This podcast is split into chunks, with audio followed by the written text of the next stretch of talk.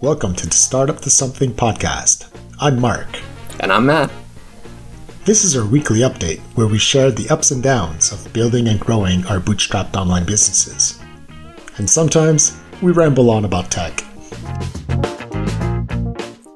Hey Matt, how's it going? Yeah, very well. Very well. How are things on your side? Good. It's getting cold, but uh, it's good. I hate, this shit. I want the summer back. I know, it's. I think it's because our September and early October were unseasonably warm this year. Like, Yeah, yeah. So it's really it's really dramatic now. It's like all of a sudden my winter jacket is out and I'm wearing a toque. Yeah. No, it's so funny. Like, I always find that it, it you know, we have these nice Septembers. Usually October's not this nice. Right. But then you get that last humidity, and then you get that final thunderstorm in October, and then it's done. It's over. Yeah. Winter's coming. Winter is coming. So yeah, it's cold. And my apartment is always freezing this time of year. Like it's colder this time of year in my apartment than it is in the middle of winter. Oh. Basically. Do you get heat from your neighbors? Yeah, well basically it's my my landlord who lives downstairs has the thermostat. There you go. and I think they wait for the last minute to turn on the heat. Yeah, I was complaining with my uh, with my wife when I lived at home. Uh, everyone's on oil heat, in, or at least they, they were when I was growing up. So uh, you know, typical dad fashion of just like, oh, it's December first and it's fucking cold. I'd like to turn the heat on and like put a sweater on, put a jacket on. Wow. Exactly. Meanwhile, it's like it's like middle October, and be like, I will set this to a comfortable twenty three degrees. Thank you. Luxury. this is what money is for. Exactly. the spoiled generation. Exactly. Yeah, I paid my dues. Yeah. I'm start crank the heat, baby. We never had to go through war rations. Yeah, exactly. Whatever. Just throw more coals on the fire. Yeah. I'm too soft for this shit, man. Yeah. Make it warm. Seriously. Yeah, like I, I walk around the house looking like a homeless person. I got so many layers. Wearing long johns with shorts over them and Yeah, seriously. And it's not even November. Yeah, exactly. This isn't even my final form. So yeah. So how was your week? yeah, my week was good. Um, I so you know, so let's start this with the freelancing check-in. Uh, and I committed a major sin, but I learned something this time, which is very good to have. So um, I usually try to work 15, 16 hours a week on freelancing. I ended up working 25. Boo. Uh, when- Yep, went way over. And the reason I did that was because we've reached the end of the project, and uh, my client was like, "I've got other ideas and things I want to do, um, but can you sit on the bench for a little bit while I get some other stuff figured out?" And I said, "Hey, great, no problem. I've got other stuff I want to be doing actively, so I'm totally happy to take a break." So I uh, I looked at the list of things I have to do, and I was thinking like, "Oh, great! Like I can just." I'll just bang these out really quick and then I'll be done done. So don't do that. like it's what that is is my brain saying, you know, doing that binary outcome of like, oh, but if you finish this, then you can really focus on on this over here. And it's like, but I've built a system. I've built this like marathon pace, which is exactly what I should be doing. Like it's the same amount of work whether you do it in one or two weeks. Like it's the same. So just have it take two weeks. It's fine.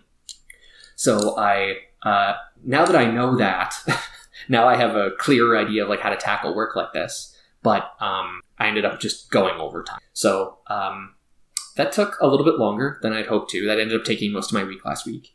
So uh, so the beginning of this week and really a little bit in the end of last week, I just started doing outreach. Um, so I reread the mom test. I put together my list of questions. Really kind of thought, you know, what are my highest, um, what are the highest value questions that I need to be asking people? What are the most interesting things that I need to know? And I went to the Webflow forums and searched around and just started cold emailing people. Nice. So I pinged seven people, eight people. I'm still looking for people to reach out to. Um, it took me a little bit to kind of get the build up the courage to to start approaching people. Um, yeah, of just like it's it's pretty interesting to like see people talk on the Webflow forums of just like, oh, what are you guys doing about the CMS limit? And somebody wrote something to akin to like, I need an increase of the limit more than I need water. it's like I will be DMing you. Yeah. Like you seem like you have something to talk about. Uh, so yeah, I've been so the the big list that I put together for asking people was really based around how heavily they're using the CMS today and if their site is making money because that's really the big one for me. Um, I did a bunch of googling and kind of like Safari inside of the Webflow forums, and I realized that now I haven't done this myself, so it's kind of speculation. I need to try it, but a lot of people are. I, I need to look at MemberStack because people are saying things like, "Oh, well, I want to use MemberStack, and MemberStack is going to hold member data, but if I want to store like user adjacent things, like maybe they get to set the background color on their profile page or something, um, they would store that on the Webflow side, and if they store that on the CMS, then that would mean that that, that would mean that uh, they're for every user you have, you're going to have at least one CMS entry Yep. on the Webflow side. So I don't know how much MemberStack um, stores for you. Like if you you can just use it like a um, like another CMS basically, and just anytime a member logs in, you kind of get a, a blob of here's a bunch of profile specific settings or things like that for the user, so that Webflow doesn't have to store it. But the problem that would be very like JavaScript intensive, right? Yes, it would. And most Yeah. most Webflow designers don't don't want to be calling JavaScript Mm. dynamically rendering HTML. Yeah, so that's tricky. um, but I've been looking at it to try to understand better the type of people who are having this problem.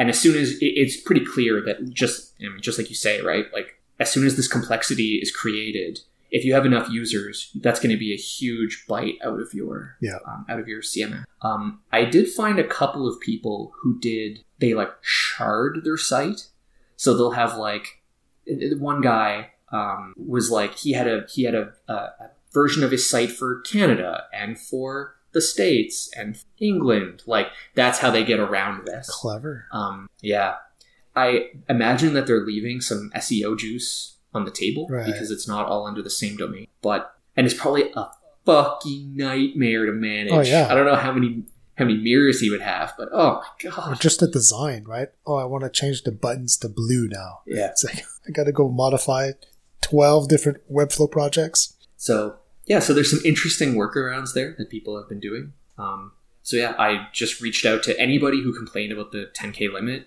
I immediately just sent a sent a ping to, and that was just from the um, from the Webflow forums, and I haven't even made it all the way through yet. Uh, so I have other places to look at and other things to check, but that's at least where I'm. As as a side note, I I looked at the wish list software that they use to see if I could find a way to scrape it for you and, and find all the people who voted for, you know.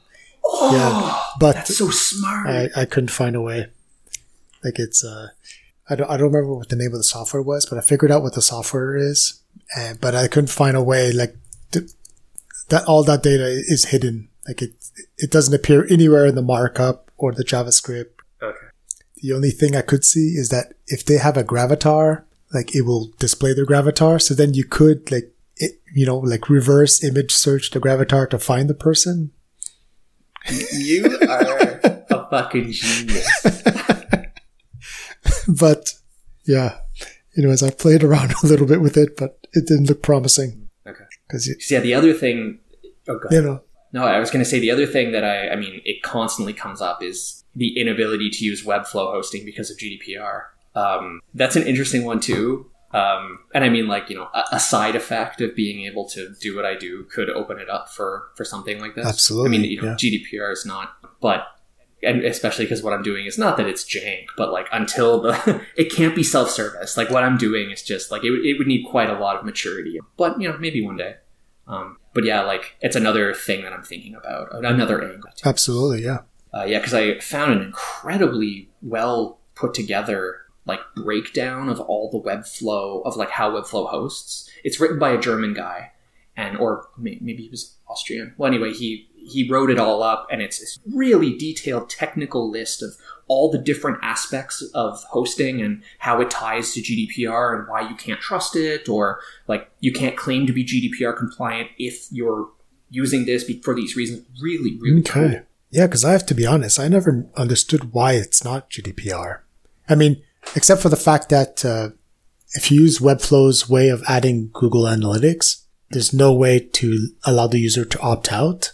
Mm. But uh, but if you if you integrate it yourself using some custom JavaScript, you know, there's there's no reason why you can't have a little pop up appear, and only if they say yes do you add Google Analytics.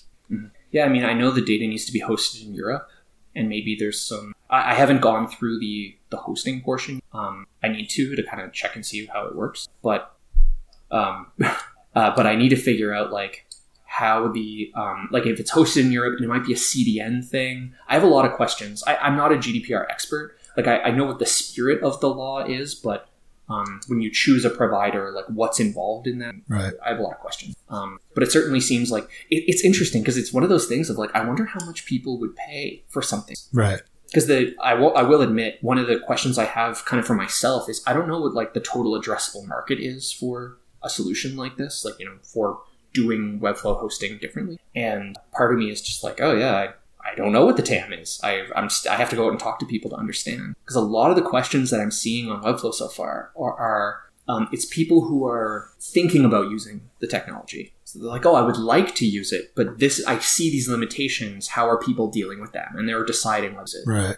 That's that's the perfect So- time to Well, it, it's interesting because the the those people may not ever actually hit that problem. okay. They might they just want to know it's a limitation. So if they're like, "Oh, there's a workaround, great. I'll I will use Webflow." It's like, "But I want those people to be my customers." Right. So, but the GDPR though, you could solve right away. Exactly. Yeah. No, that's a really good. It's a really good idea to to to approach both of them at the same time. anyway, I've stumbled across a bunch of like Facebook groups and that kind of thing that are like, uh, you know, Facebook, or sorry, uh, um, Webflow designers in Austria, in Germany, and it's just like, okay, great, like it's a bunch of people who are designing, you know, conceivably for clients, and they're based in the EU, so could be a very useful audience to start talking, talking to start talking. Yeah. And with Power Importer, I've noticed there are a lot of a lot of Europeans. Hmm. Like like usually for my other my other products that I've created, usually like seventy to ninety percent of the clientele would be American. But here, like it's I don't know, maybe it's like as many Europeans as Americans, and then the rest is Asia. Okay, interesting. Yeah. Interesting. I wonder what. I wonder where that where that comes from. What does that tell you about your potential customer base, or even about no code in general? Right. I mean, I know that the the f- no code France community is humongous. It's like Hmm. it's like it's huge. Yeah, I, I heard about that on a Indie Hackers podcast recently. yeah, I'm part of a Slack group, and it's it's way big, bigger than the other no code communities that I'm part of. Damn. You gotta catch up on your French. Yeah, exactly. um, yeah, so it's been nice to nice change of pace to get out and do other things that aren't technical. Um, I had to like work up work up the courage to to get out and kind of whip myself to be like, go do the thing, go talk to people. It's fine. Everything, no one's mad. Yeah. Just ping people. Yeah, yeah, no, it's hard. It, it's not easy. But uh, but yeah, going through it was so nice. It, like rereading the mom test was such a good thing to do. Like I I don't remember when the last time I read it was. Maybe it's over a year ago. But like oh, it's so good to just sit down and do it again and re- remember like what is important. Like asking yourself that question of like you're about to meet somebody. What is the most important thing that you need to learn about Right. this person? And it, even in how you screen people for how you want to talk to them or just speaking to them in general, like how do you feel about this? Like, yeah, because I, I, yeah, I, like I was saying, for me, what I'm most interested in is how big of a problem is it for you right now? Like, are you actively trying to mitigate this issue? Are you, you know, do you feel this pain or are you just curious about it? Like, how big is your CMS and is it growing? And how fast is it growing? Like, really, how, how aware of this problem are you and how important is it to you right now? Because the thing that I want to, uh, the thing, I, I'm, my approach to this is literally, I will do it for you manually. I'm happy to do that. Um, if I, you can begin paying me now Right. and I will start automating the process over time. But maybe you care about that, maybe you don't. I will facilitate this work. So have you have you talked to anyone yet? Uh, nope. I've messaged about seven people, and there's a just before this podcast recording, I got a message back from one of the people that I I requested a meeting. On. Okay. so yeah, I put together my list of questions, or at least a preliminary list of questions, sort through it. So you say there's like the whale is not dry yet, right? There's plenty of other people you can reach out to. Yeah. Um, this is an int- this is like a recurring topic, constant. Um, so there's lots of at least on the Webflow forums there are so far. Um, I'm I haven't fully explored the forums yet, but I'm not sure where the next part. I don't know if it's a Facebook group or if it's Slacks. Yeah, I'm not. Okay. I'm not super sure yet because yeah, I I have some directions to go in for where to find people, but I you know I'm kind of setting a, an example for myself. If I really want to get at least 15 conversations, and I want that to turn into five plus people who are actively interested who are amenable to having this work. Um, because otherwise, I don't know that I don't know that the market is big enough unless I can, you know, like I we can't really be sure of anything, but I do need to be able to reach. I do need to be able to reach people. Right. Um, so yeah, I'm I'm a little bit. This is something I was a fear, a lingering fear that I had, but um, I haven't really come up with clear numbers of like, okay, is this worth pursuing, or you know, this form of it. Um, because the Webflow community is huge, and there's a lot of people out there with um, with goals and and who want to continue to use the software. So, I mean, the GDPR thing could be really interesting because, and maybe the the answer there is agencies, like going to talk to an agency and being like, hey, you have clients that are paying business rates, let them pay for GDPR hosting, Right. and I can do the same manual thing, but I'll do it for with a, on a box hosted in the EU and that kind of. Yeah, exactly. No, I, th- I definitely think you're onto something to pursue both avenues because I mean the the ten thousand limit is a nice one because it's hair on fire problem. Like if they're getting close to it, they'll they're at the point where they're they're, they're willing to say shut up and take my money. uh, the GDPR though, like at least it's you can get people early on, like when they're not even using it yet, they're still shopping around. Or there's agencies like I I hear all the time agencies that they only want to do Webflow, but then hmm. but then they get a client and the client says yes, but I need X, Y, and Z, and then they feel all right, we'll do it on WordPress, but hmm. but they really would wish they would much prefer to use Webflow. So now if they have this this a new solution that they can propose to their customer, if like if GDPR is one of their problems, that's promising. Because yeah, the only other thing I can think of, like, it, it's tough. Um, I spent some time thinking about like this whole self-service thing. Um, I'm not interested in having this be self-service, at least for the first while. I mean, it'd be great. It'd be wonderful if it worked that well that I could be like absolutely self-service, no problem. Um, I just don't have confidence in my ability to do that without a huge test bed and, and that kind of thing. Like, I haven't tackled multi-reference fields yet. That's going to be a fucking nightmare. Like, there's a bunch of things that are going to be hard, um, especially when people are using custom. If you're injecting custom JavaScript in there, like, it's that's tricky. Um, but that said, um, I could see attacking. Like, if you were just, you could advertise yourself as Webflow hosting, whatever. You know, Webflow Webflow hosting uh, and then figure out like how do I get people to pick me over Webflow? And it's like, do you undercut Webflow until they hit ten thousand the ten thousand limit, and then and then you know you have to pay for something that's real. But at the same time, I'm also thinking like, oh man, like are those going to be the types of customers that I want to attract? Right. It's like I'm competing on price, and it's like, uh, that scares me. a No, little no, bit. and it Like, I- that has to be fully self-serve if you're going to do that. I mean, there's definitely money to be made because that's like talk about like the default of default add-ons. Like it's like I'm sure ninety percent of people who pay for Webflow monthly also pay for hosting. Like they must. Right. Um, but all the same, it's I'm just looking at the different opportunities here and how to try to figure out like okay, what can I reasonably Yeah. Well, you have you have yeah. to remember also that at the beginning, the beginning is different than like the, the the opening game is different than the middle game and the end game, right? very true. Like right now, it's it's it's cold co- cold contacting people in forums and Slack groups, and but eventually, um, you know, you will have name recognition and people will know that there's a solution out there, and then it, it'll spread word of mouth, and you won't have to to reach out to people anymore. Yeah, you get some credibility. yeah, like it will be known that oh, there is a solution to that. You know, there's Matt Matt's hosting company, but now it Yeah, because now it's all cold outreach and yeah, it's a grind right yeah, now, yeah, but- yeah. yeah. So it- you don't have. So what you're doing now, it doesn't have to be scalable. Like it doesn't have to. Yeah. Because I've kind of been thinking a little bit about um, I I was rewatching a few microconf talks. I was rewatching Jason Cohen's because I was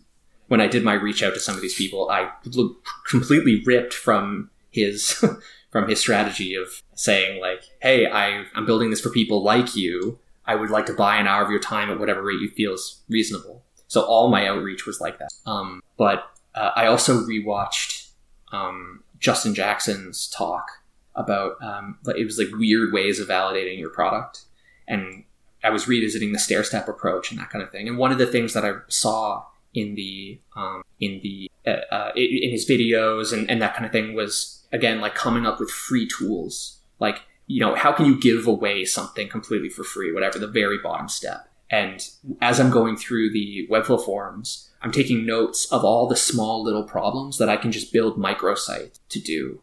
Like the one of the ones that's really funny is the 10000 character limit in webflow there's a 10,000 character limit per CMS item. So if people are trying to inject custom code in anything, there's a 10,000 character limit. Oh. So if you have a big chunk of HTML or anything and you want to put that on the page, you'll just get an error.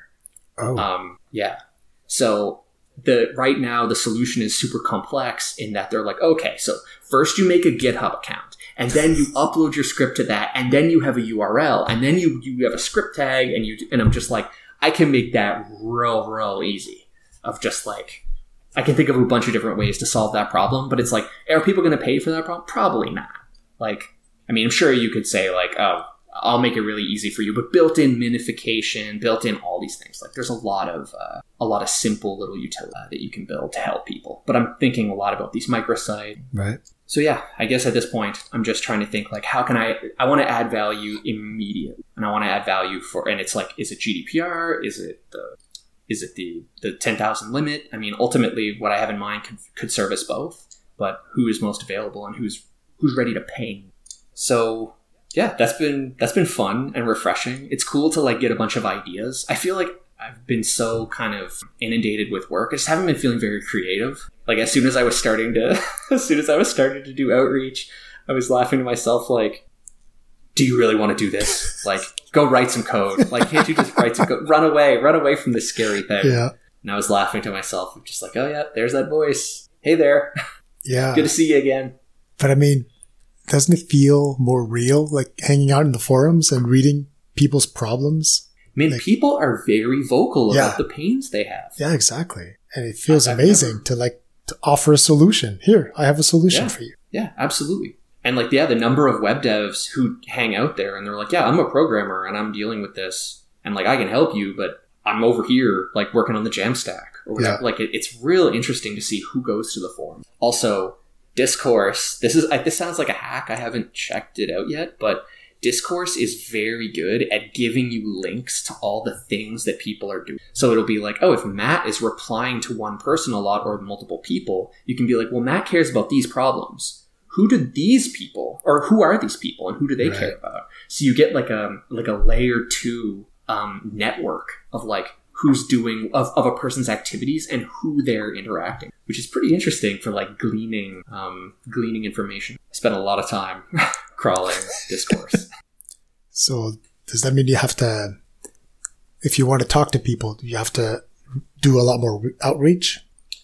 Yeah, I'm right now. My plan is any recent thread I reply to and I at mention the person who is describing the issue or the solution, and I ask if I can DM them. Um, and if they say yes, then I'll DM them, and if they say no, I won't. Or if they don't follow up, then I'll DM them anyway. And then uh, for any thread that's older or non-recent, I DM the person, I link to their question, and then I ask them, I ask them some clarifying questions of just like, hey, you know, it's usually about CMS if they're still using Webflow, and what is their current CMS size, and are they interested in, um, uh, are they interested in talking about it? Um, and then when the ask is a little bit clearer, like, so for example, in one thread, someone was like, my hair's on fire, I'm about to hit the limit. I send them a message and I make the offer to pay them for for an hour of their time. Otherwise, I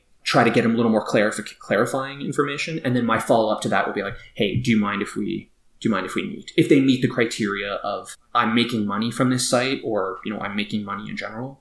Because those are the only people I'm interested in talking to around the 10K CMS limit. Okay. If you're a hobbyist, I don't think you're my target audience. Um, I mean, it, it might be unfair to disqualify those people. Maybe I shouldn't, but um, they're not the people that I'm most interested in. I want to talk to people who are making. Yeah, I wouldn't, I wouldn't, I wouldn't disqualify, disqualify them so quickly. Like, Hmm. who knows? Like, they're, Yeah. they're spending money on, on this good point. Webflow hosting an account and, and maybe they're spending money on JetBoost and they're spending money on this project. They can spend money on my project. Exactly. Yeah, that's a good point. That's a good point. I haven't uh, luckily I haven't disqualified anybody about that, but um, it was something I was thinking about. So maybe I'll yeah I'll just cast a wire net on that. Yeah. Cause I mean, I think, I think your gut is, your gut feeling might be right. Like someone who's making money is willing to spend a lot more money to solve the problem. Mhm. But the whole reason why we want to talk to people is because we can't trust our gut. Yeah, absolutely. Yeah. So that's that's really it. I mean, making sure that I'm focusing on this and spending a lot of effort on it.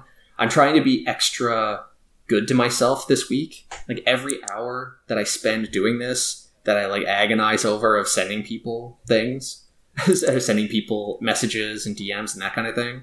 I'm trying to be like, okay, I'm going to be able to quit 30 minutes earlier today so I can go and do something else. Okay. Like I'm just trying to give myself a carrot because I, I have this terrible habit of when I feel like twinges of discomfort or whatever, it's so easy for me to just open Twitter, open YouTube, open Reddit, and just do literally anything else. And before you know it, I'm on like page five of slash popular, and I'm like, oh, God, get back to work.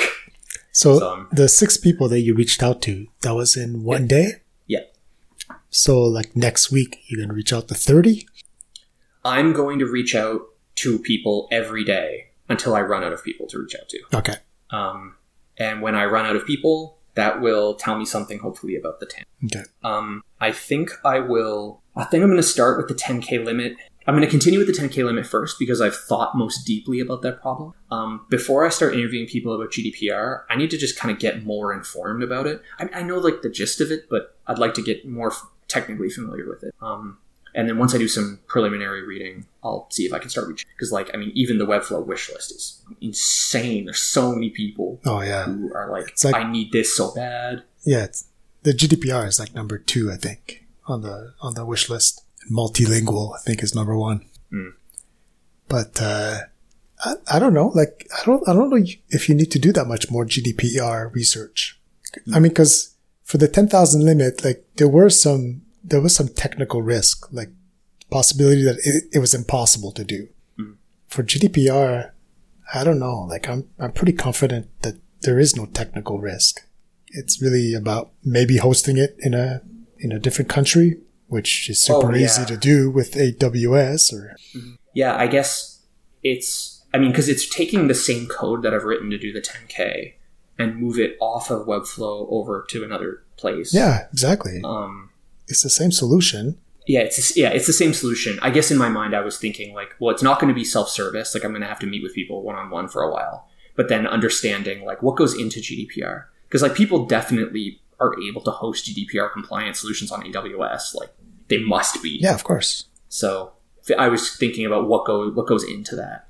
Yeah, but but I'm just saying you could start talking to people without having to know what the solution is. Like Oh yeah, definitely. just like, hey, I'm Yeah. I'm working on a a new hosting solution for Webflow projects, and it's going to be GDPR compliant, and it's going to pass the ten thousand limit. Are you interested in talking? Uh, yeah.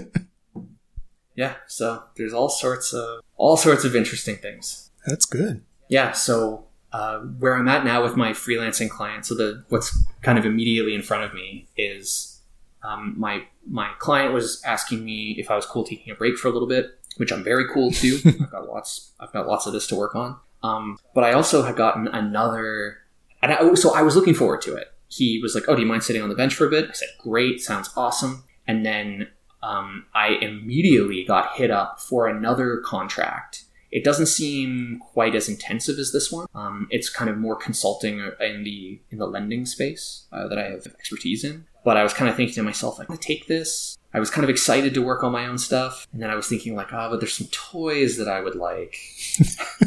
I wonder if I wonder if I could charge enough to buy one or two of these toys that I was hoping to acquire. So I've been kind of thinking about like where do I want to spend my effort? And like, you know, I'm looking back at my goal of September 1. By September 1, I want to have a thousand MRR. Um, and right now I have the runway to get me there from the, con- from the contracting I've done. I've, I can afford it, but toys are nice. so I'm, I'm trying to make up my mind.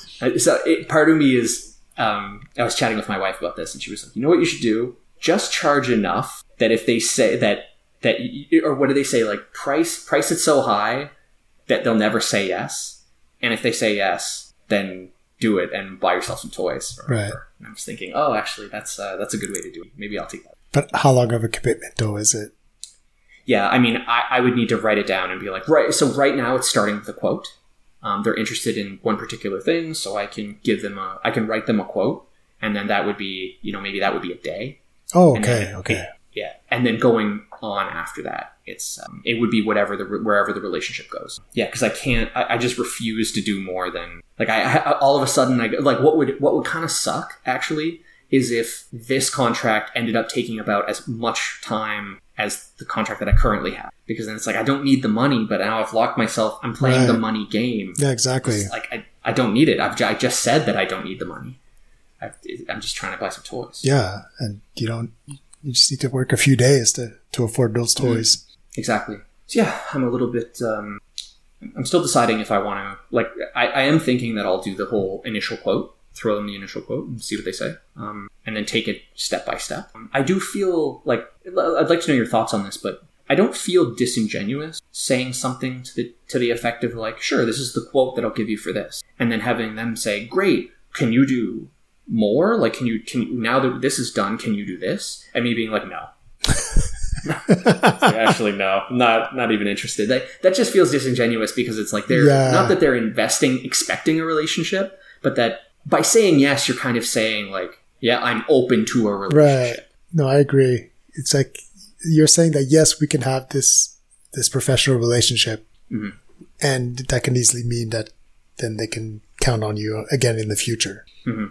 But if you made it clear that listen, I'm really busy working on a side, you know, on on my own business, but I could Yeah. I could do this for you guys. so yeah i'm a little like i'm still deciding what yeah because it feels disingenuous um because i'm not truly open to it Yeah. so yeah that's me that's that was my week lots of highs lots of lows had some win feeling good how was your week anything exciting happen Uh, exciting. No. exciting there was some lots of frustrations. mm. Yeah, I, uh, there was just some technical problem after technical problem. Like it was, it was frustrating. It was a hard week, but in the end, I found solutions to all of them. So, well, except one. But anyways, the, the first problem was that I wanted to to store some JSON data in, in Postgres, right? Yeah, right. Because you're a, I mean, you're a, you're a Mongo dude. Yeah, but exactly. the, but the starter that you bought was like post, was relational database. Exactly. And I haven't used relational databases in 10 years because I've, I've, I've always been using Mongo. I love it and I know it mm-hmm. by heart and I've never had problems with it. I don't know why there's so much hate for it in the hacker news community. Like I've never had problems with it. So, and, but all the Airtable data is, is all like a- RESTful APIs, right? So it's all JSON that I'm sending Airtable and that Airtable's sending me back. So I just wanted to store the data as is in Postgres. Um, but then I wanted to be able to query that data. and, and then I discovered Postgres, like wonderful querying language for, for these JSONB fields. It's absolute garbage.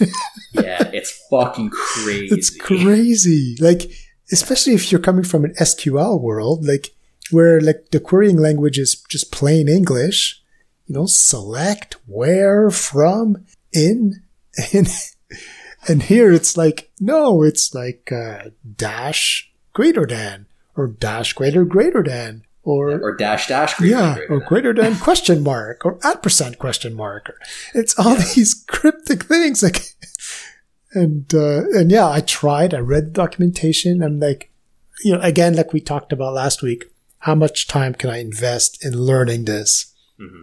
In the end, I was like, no, like I, I, I don't know why I'm doing this. There's no reason why I can't use two databases, Yeah. you know, and I wanted to store customer data in their own schema or database anyways. And I couldn't figure out how to do it with Postgres because of, Yeah, you. Th- this has been a requirement. yeah, exactly. From the beginning. So like this was two birds with one stone solution. I'm just all right. I reintroduced MongoDB. Uh, so now all the customer data is in Mongo. Um, and so they and each customer data is in their own Mongo tables. So they're not they're not in any. There's no like there's no problem of you know having millions and millions of records in one table anymore because Yeah. each customer is only going to have who knows like ten thousand or twenty thousand records. If they're Sure. if they're using Webflow, they're only going to have ten thousand Right. for now. So yeah, so it was it was finally an easy solution. I had to rewrite a bit of code, but but now it's working. All the all the the member information and the form submissions, they're all in MongoDB. It's all in JSON, so and I know how to query it. It's it's uh, it's per, it's working perfectly. Yeah. So- Awesome. yeah. That's great. So that's one thing solved. yeah. Okay. Perfect. Yeah. And then I, I wasted so much time on the Airtable API because, because ironically, like I, I used it a lot with Power Importer, but only to read data. Like I, I never write data to Airtable. Oh yeah. So now I had to use like, you know, post and puts and deletes Mhm. to, to send information to Airtable. And for the life of me, I couldn't get it to work. Like it was just, it, Airtable would just respond with this really cryptic message saying that, oh, the value for this field is invalid, but no more information. And what I was basically do, trying to do is set a float in a percentage field Okay. and it was just telling me that the value was invalid. So I'm just like debugging, you know, I don't understand. Like it's a float on my side and, and I'm putting it in a hash and I'm sending it. Um, and then they're saying no. So then I, I took their JavaScript library and like added some logging to it. And so like, so that I would use that and that worked. So it's like, I don't understand. How come it works with the JavaScript library and it doesn't work with, with my Ruby library? And finally, like after 13 hour, uh, 13 hour day, like I just finally found it, found the problem. Okay. The Ruby library that I was using was sending the hash not as JSON, but as, uh, as, uh, what do you call that format? Like form encoded, like basically like a, like a query string. Oh. Yeah. But, but you would think that the Airtable API would tell me, oh no, the body needs to be JSON. Like, Yeah. You, you would think it would give you some sort of useful Yeah. validation message. so here, no, it's like somehow it, it accepted that it was URL encoded, but it saw that float as a string, I guess, because there's no types in, in query strings. So so that data was in the it, it was it was being set in the URL, not in the payload body. Yeah, exactly. Yeah. And, but, but that's the thing. Like Airtable was parsing it. Like, and, Yeah. but then was, was incapable of seeing that this 0.75 was a float. It just looked at it and said, oh, that's a string. So, but if, if you send it as JSON, then it sees that it's not in quotes. So it knows that it's a float. Um, But it's like, oh my God, if you had only told me that that was the problem, that I'm, I'm not sending you JSON, like I'm sending you parameters, then I would have known. But it's only when I added logging deep inside the library that I saw that the library was sending query strings instead of JSON. so was that not sh- that? So that wasn't showing up when you were logging in the JavaScript uh, client. Like it was. Yeah, well, the JavaScript library was, was using JSON stringify it before sending it. Mhm. But in, but my Ruby library accepts a hash of parameters. Oh. And it's like, um, I just thought that it would, if I put the content type as application JSON, it would encode it as JSON. yeah. That that almost seems fucking It's reasonable. It's- I told you it's JSON. Like you should do it. But no, it doesn't. Yeah, that was frustrating. But it works. Excellent. So yeah. And, uh, and then yesterday I finished the, uh, the asynchronous sending of data to Airtable. So Okay. I've set up this whole queue. So when you submit a form, it goes it goes in the queue and returns to the client immediately. So I, I don't hit the Airtable API. Cool. Yeah, because the the problem is that the Airtable API has a rate limit. It's it's a very generous one. Like it's five requests per second. Okay, yeah, that's But uh, but if I hit it, like you know, I can't I can't tell the user to wait. Yeah. oh, sorry, uh, Airtable's telling me to rate. You know, to, to wait. So Yeah. Just just keep the window open for thirty seconds, and I'll try again. Yeah. right? So, so when someone signs up, I, I use the API immediately because I need, I need the member record to exist before I can even consider accepting form submissions. Yeah. So I do that in- in real time, but after that, everything else is queued and it's sent asynchronously. So I got all that code working. And if I hit the rate limit, then I, I just retry and I, and if I hit it again, well, then I retry a longer delay and gradually increase the delay. That's, that was no problem because I have to do all that stuff with Power Importer anyways when I send stuff to Webflow because Webflow has a horrible rate limit compared to Airtable. so yeah, so I got all that working. Um, Very cool. I mean, every, everything is working now. Like I have the, the JavaScript is working fine. Um, the only problem I have with the JavaScript is the, the approach that I decided to take, which in hindsight was the wrong one, is, uh, is I, I open like an iframe that, that covers the entire viewport of the, Okay. of the browser. So, and it's static. And then in there, I render like a, an opaque, well, like a kind of translucent gray background. And, and then I display my modal on top of that. So it looks like it's a little pop up on top of their website because you can still sort of see the website in the background. Yeah. So the reason I did it that way, because in an iframe, I control fully the styling. So like, Right. so whatever CSS they have on their side, it won't affect how I display my forms or Right. so, so that was the easy solution. But now the problem I'm encountering is that there's no way for me to detect that the iframe um, loaded an error page. So, so let's let's say for some reason like my my Nginx proc like reverse proxy in front, mm. I don't know for some reason it's overwhelmed and it does a gateway error. Yeah. Like, but the JavaScript library, well, the JavaScript that I wrote that loads up this iframe, mm. like I'll receive the onload event, but I have no way of knowing that this is a this is like an Nginx 5000 error. Like it's not an actual working modal. And the worst is that because I'm, I have an iframe that covers the whole browser, the user has no way of like closing it or like they have no way of um, hitting escape and, and escaping or the, the only solution is like to reload the page so then it reloads the customer's website instead of my iframe. Uh, Okay, I see. Because this modal is invoked from the JavaScript on the underlying page. Yeah. Like I'm a I am a gated page. You are not signed in. Therefore, show mode. Exactly. Or, or like you click on a link to, to fill out a form and then that, that link will open this full screen iframe with a modal that displays the form to fill out. So it looks like it's just a pop up on that website, but it's actually full screen iframe. Yeah. So I'm just thinking, is there any default thing that could be shown? Because, like, I see what you mean. Like, there's the state that you get back in your modal, but you don't, you're not privy to that state. It just is what it is. yeah, And then you want to be able to say, like, well, a user in that case, because I'm just thinking, like, say you put an X in the top right to be like, oh, that close this modal. Um, that doesn't help you create a corresponding experience for the page that opened the modal. Because if it was, if I linked you to a protected page where you would have needed to sign in, you're going to see a modal that's like sign in. But if you close that, what do you see? yeah. Versus, It said I had Yeah. I had a first version. Like the, the first version that I had was when you click the link on the customer's website, my JavaScript would intercept it and would would render a div that covered the whole browser so that it it kind of blurs their website and makes it dark.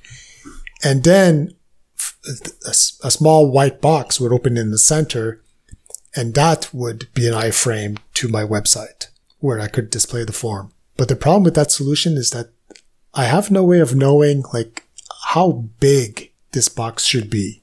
Like I have, to, when I render it, I have to tell the browser like how big the iframe needs to be. Mhm. Uh, so, so then I, I would have to find this way of like, maybe the, my, my iframe would, would post a message to the client customer to tell them how big the iframe should be. And then they would resize it. And it was like, it was just, you know, that's why I gave up on it. It was like, cause, but if I did it that way, then yes, I could put an X outside of the iframe. And then if there was a Nginx status page error, like it would appear in that small iframe and Right. it would be weird, but at least I could close it. Yeah, you, you you're giving the user some action. Yeah, exactly. But anyways, right now I've decided like for the MVP, it doesn't matter. Mhm. It's like, you know, I mean, I, it shouldn't have happened. It shouldn't be. And, and I do catch any exceptions on my side. So if anything goes wrong in my Ruby code, then I have a custom error page that will fit perfectly, like that will have the same look. And that if you hit escape, it will close or it Okay. has an OK button. If you click it, it will close. So it has the minimum that's needed to close this, this page, but it displays uh, out there was a server error. Sorry. Try again in a few minutes. So I guess I could just take that page and, and tell Nginx to serve that page for all error errors. Hmm. So for all the 500 errors and for all the 400 errors, hmm. to just display that page. Yeah, that sounds totally reasonable. Yeah, I mean, I think that's probably the simpler solution.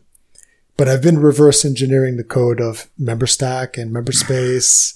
and yeah, in, th- there's an older version of MemberSpace that used iframes, like I I'm doing. Okay. But I, I don't think the the most recent ones are not using that anymore. Probably for the for that same reason. It could be.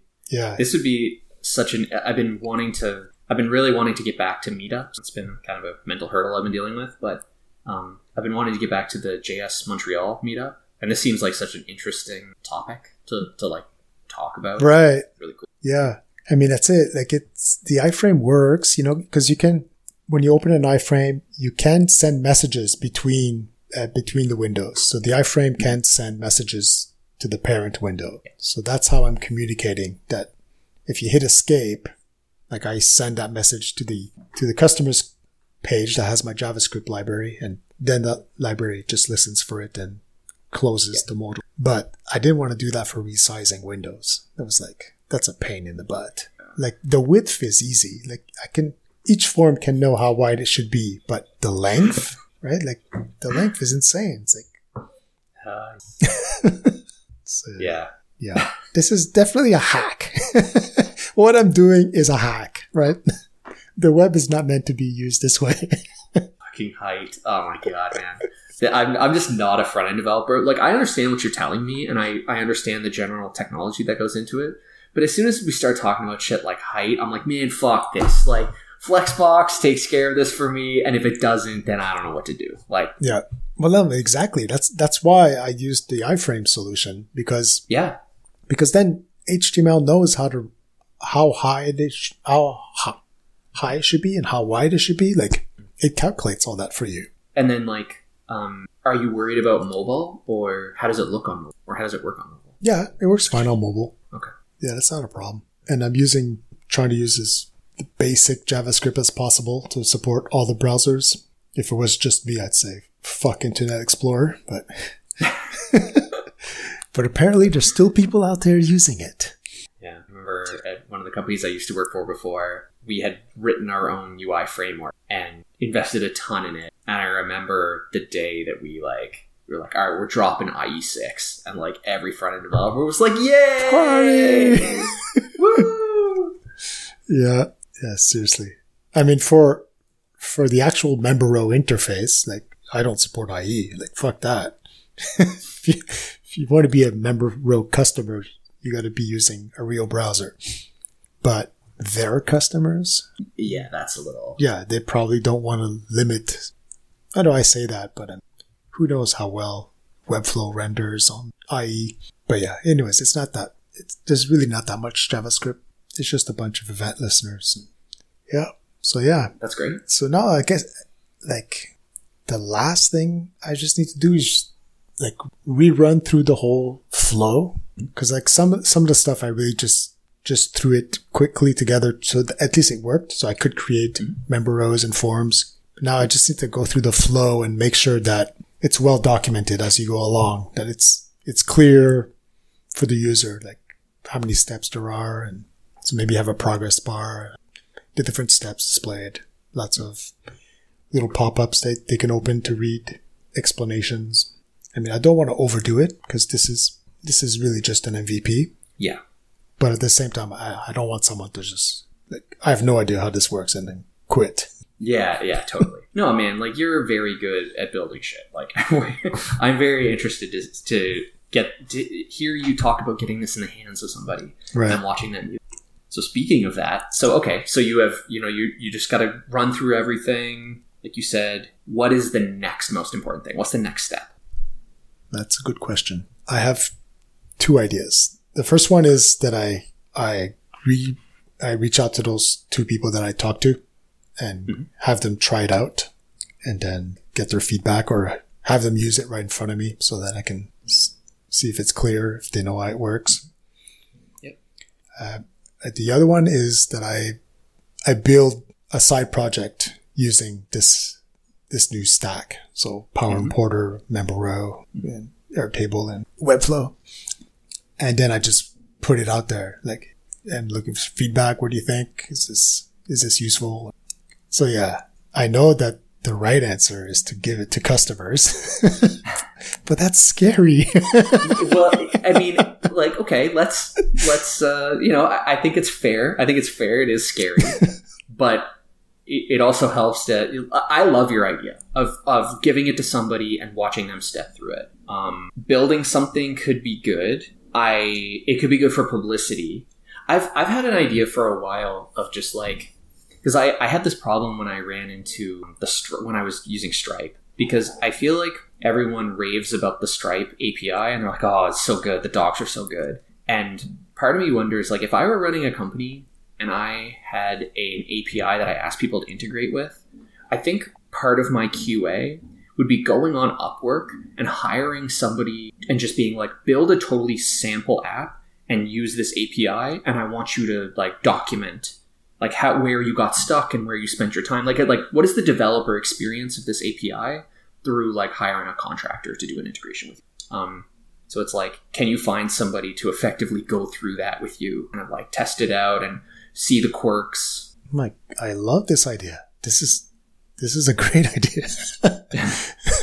no, no, totally. Like, yeah, I didn't, I didn't think of that. Instead of me building a side project to show it off, I should hire someone to do it and ask them, yeah, like, I want you to build it, but I want you to, you know, record your screen the whole time. Like, Oh yeah, that's a great idea. yeah. Yeah. So I want you, to, I want to see you working in Webflow and mm-hmm. Airtable. I want to see, I want to see it all. I want to see everything. Yeah. Show me how the sausage is made. Yeah. But Interesting. Yeah. but you know, but the, the goal is to see like if if they're you know how long does it take them to figure it out and what needs to be improved for user mm-hmm. experience. And at the end, then- at the end, I have a side project.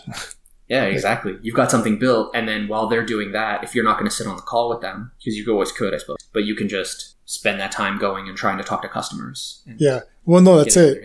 I mean, the the problem the problem that I have with sitting on the phone while the customer uses it is that they're too quick to ask questions. Ah, yeah, yes. like they're, they're they're too quick to. So so what do I do now? Like, and it's Mm-hmm. like I, I sort of want to just figure it out. Like try, you know, just just Yeah. just play with it and figure it out. We've learned this lesson from being in like coding interviews. When Yeah. you're on the whiteboard writing something and someone's looking over your shoulder, it's like pairing on something. It's like, do you want to drive? Do you want do you want me to drive? Like, because when somebody starts talking to me over my shoulder, my brain shuts off. Like, Yeah, I find it too. really, I find it really hard to like work like that. no, no, exactly. Yeah, me too.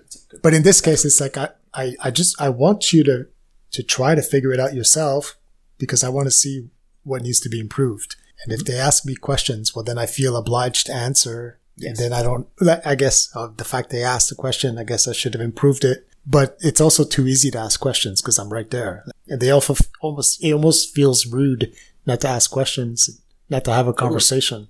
So it's all, yeah. I mean, I've, I've done it before, but yeah, it's, it's hard. It's a balancing act of like Yeah. waiting before I answer to see if they if they'll click something on their own.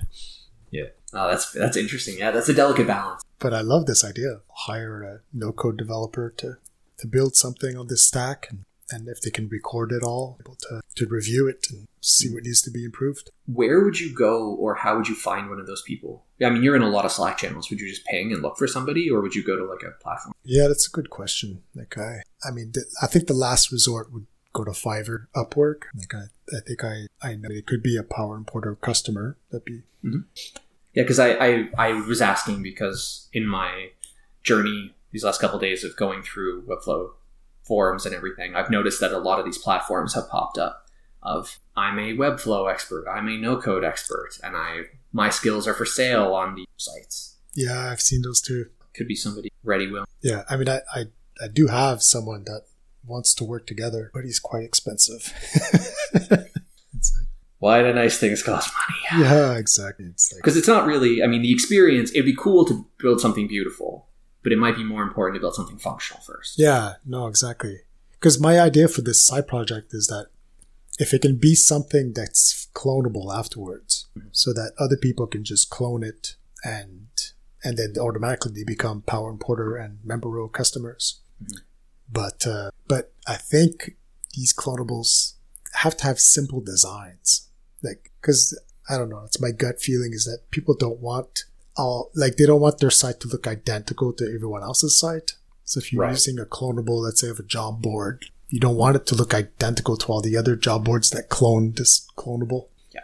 But if it's a really minimalist design, then it's easy for you to to modify it. Mm-hmm. yeah i never really thought about it like that but that's true it's like you can make something really fancy and people are like wow this is really fancy but the fancier it is the less people are gonna want to fuck with it and tune it and Yeah, like make it their own like for member row, I, I took a, a Webflow clonable to to put it up together, the landing page, and yeah, like it's I I I mean I regret it. Like I for the next landing page, I'm gonna scrap it all and just code it myself. Okay. And it's not because the design's ugly. Like the the template was was pretty, but you know they make design decisions based on whatever mock data they have. So it doesn't always fit with what data you have, right? Ooh, Ooh, that is interesting. right? Yeah, like, that's it's true. like they'll they'll make the heading this big, but yeah, but their heading was only three words. My heading is like five words, Yep. Oh Uh, man, that's a very right? Or, or they'll show a video. Like I was like, but I don't have a video. yeah, that's very nuanced. Oh, that's interesting. Yeah, it's it's not a. I, I never find easy. To, it's always tempted, tempting to just use a template that already exists. Mhm. But then when you, I find you, I find myself trying to find the elements that go into the design, which I think is the wrong way of doing it. I think it's better to think about the copy and the assets and then build a design around that.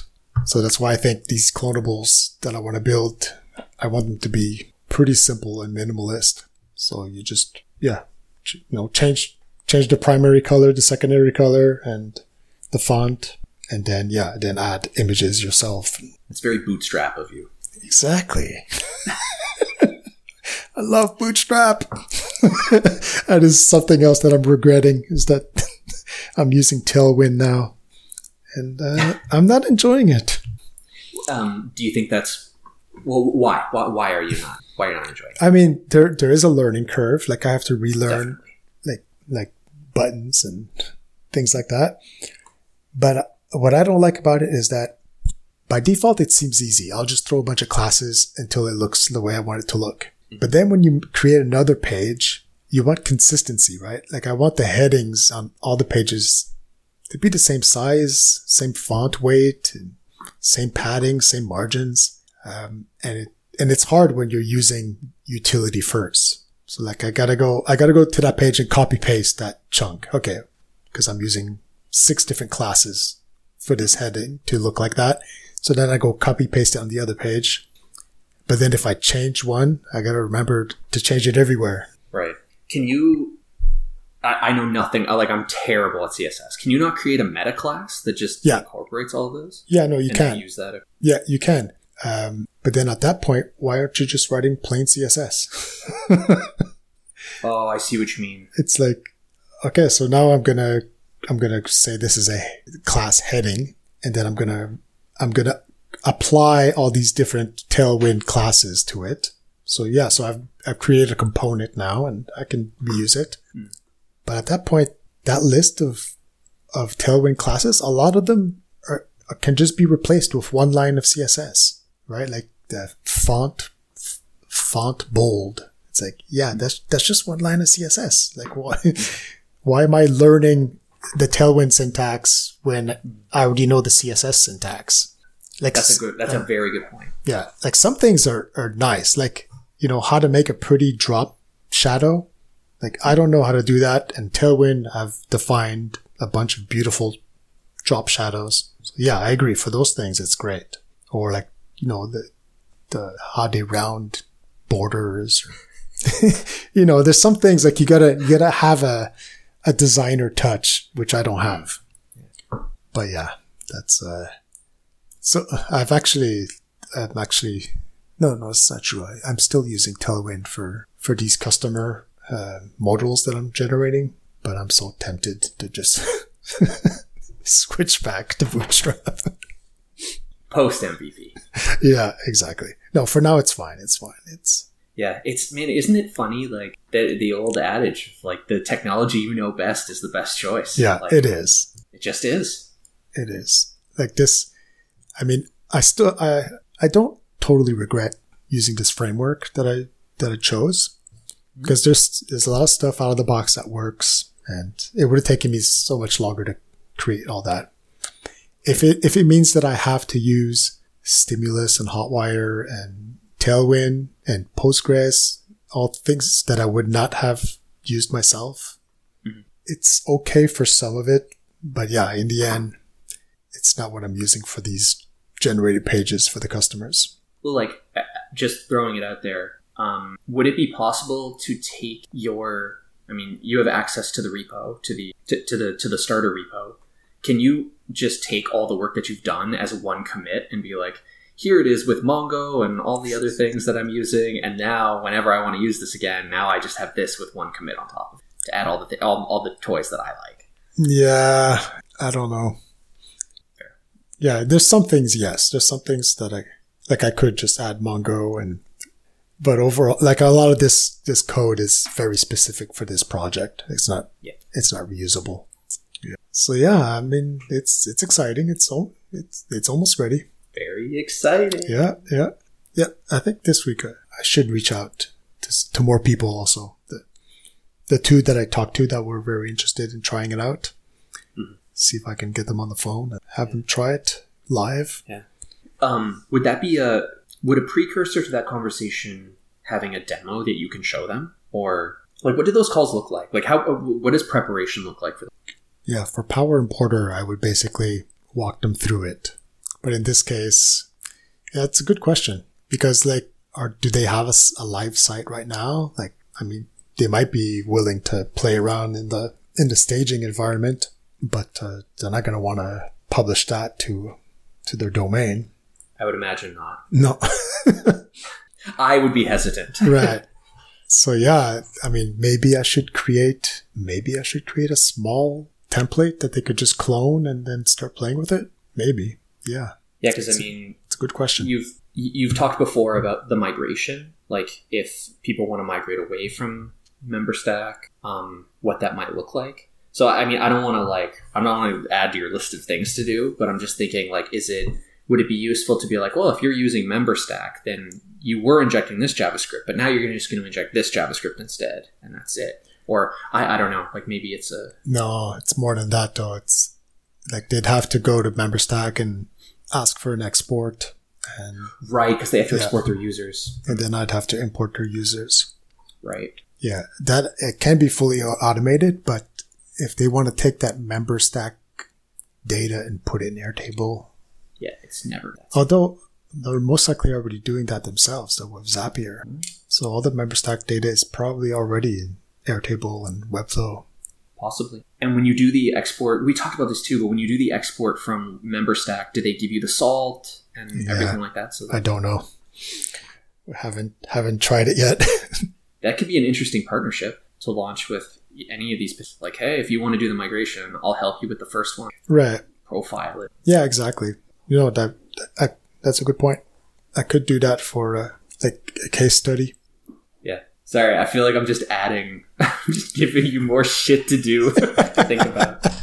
But uh, No, no, no. These are very good questions. I, I hadn't thought it through to all to that point. Cause, uh, yeah, I don't feel, uh, yeah, I think they're going to have to test it on some, on some test project. I really don't see them using it on, unless they they have a project that's not published yet on the domain and they were just about to, to start integrating MemberStack. Then it's a perfect, perfect scenario. But otherwise, I think it's going to be more like clone, clone this job board here and Yeah. let's, let's make employers log in before they post a, a posting. yeah, totally. I, I love that idea. A super duper stripped down, simple example of like here it is working, and here it is. Uh, here's what it takes to make Right. from from nothing. You've got a busy week ahead of you. yeah. Yeah. I mean, the one thing I haven't done yet is uh, a way for Member Row to tell Power Importer to, to do a sync. right. Like, uh, the, the reason I didn't do it is because I, I thought it's one more step that can confuse the user when, when setting up their Member Row. It's like, it's like, okay, now you just defined, you just define a form. Okay. Now do you want to, do you want to link it to Power Importer? And if yes, well then go to Power Importer, generate a key, come back, enter the API key, uh, and now like tell me which workflow to use. Yeah, it's uh Can you share JWT keys between the two sites? So you can just be like, go to Power Importer, and just like, oh, you already have an account here. yeah, yeah. I, I guess I guess that's a good point. yeah. yeah. No, I guess I got to think about this a bit more. I mean, that I think I, I can still reach out to the to these two people first and just Mhm. like ask them, hey, do you want to try it out? And Yeah. and hopefully they have a project to test it out on. And if they don't, well then it's all right. I'll, I'll work on a, on a very simple clonable that they can start playing with. Totally. I can't wait for next week. Oh man, this is such an exciting time. It's so nice to like see progress made and be like, all right, I'm on the edge of something, on the edge of something really cool. Yeah. No, this this is uh this is scary. but it was easy when it was coding. Oh yeah, it was lovely. It was paradise. Yeah. That's why I was hiding from this. All right. I gotta do it. You got this. Let Thanks. me know if you need me to push the button. All right. Same with you. yeah. Oh, don't worry. If you need me to send those DMs. yeah. Okay. Cool. Anything else? Nope, that's it. Okay. All right. I'm gonna uh, gonna get back to work. I've done all my hard things for the day, so I'm gonna edit this podcast. Take it easy for the. Evening. Awesome. All right. Talk to you next week. I'll catch you next week.